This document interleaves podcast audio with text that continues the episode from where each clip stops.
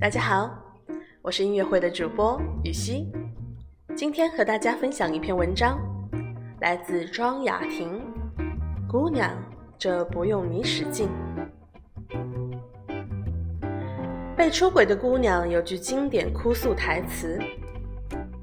你说她要是找个比我好看、比我强、比我对她好的女人也就算了，瞧那女的那 low 样。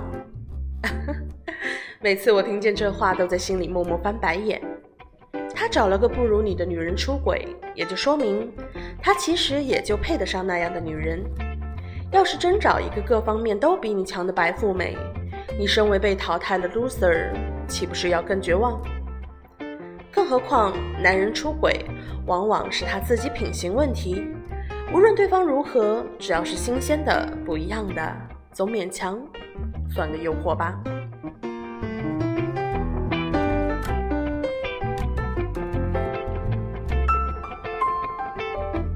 然后坊间就跳出很多专家帮你提供解决方案，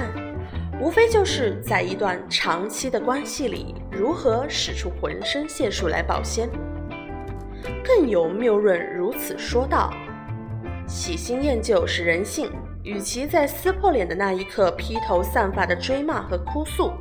不如从婚姻之始就日复一日、年复一年地为伴侣培养出一种门槛极高的独特的生活环境与习惯，让这种习惯深深地扎根在他的心里，他离开半日会觉得新鲜刺激，离开了一周就会刻骨想念。我简直要笑得打滚，瞬间有无数槽想吐，最后只能化作哈哈哈哈，耸肩摊手。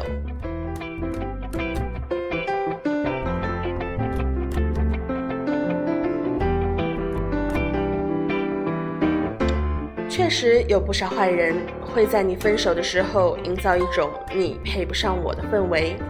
让你觉得你在相貌、年龄、事业、家庭背景、性格、情趣层面总有一样是致命硬伤，不能满足他完美伴侣的需要。更何况被出轨、被抛弃一方客观上也有一种无权选择的 hand on 状态，让人觉得一脚踏空，从而产生挫败感。但前面那段谬论，如果是无关人等拿来励志被抛弃女性，简直就是朝伤口上撒盐，甚至是一种不怀好意的错误教唆。假如一个人变坏了，他非但不能得到惩罚，反而让受害者需要变得更完美的去适应他，那简直就是犯贱。我有一个朋友说过一句恶毒的话，这个世界上很多貌似美好的谏言，都是教你如何变成一个比傻逼更傻的傻逼，然后去适应他，配合他。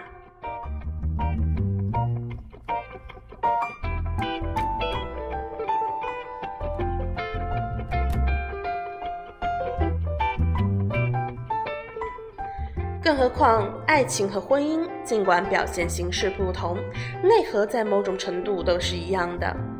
大家都是普通人，当然也热爱生命一切美好，虽然你会被他的各种好吸引，但最终决定你们能不能在一起，要看你能不能适应、容忍爱上他的那些不好。就是这样，两个人在一起才能互补，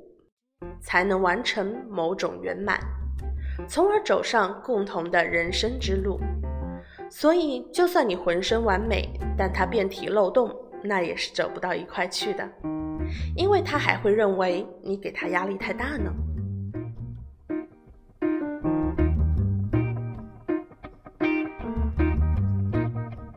所以分手之后的自责是不必要的，你没必要变成金刚芭比无坚不摧。女人要是走火入魔，去打扮、去减肥、去修炼情趣、去努力赚钱，都未必能迎来爱情，反而显得像是去读了个青楼头牌培训班。那根本不是你的问题，好不好？做一个技术控没意思，更何况那个浑身漏洞的不靠谱男人，哪里值得你去全方位配合，给他新鲜感啊？不如送他一面镜子，照照好啦。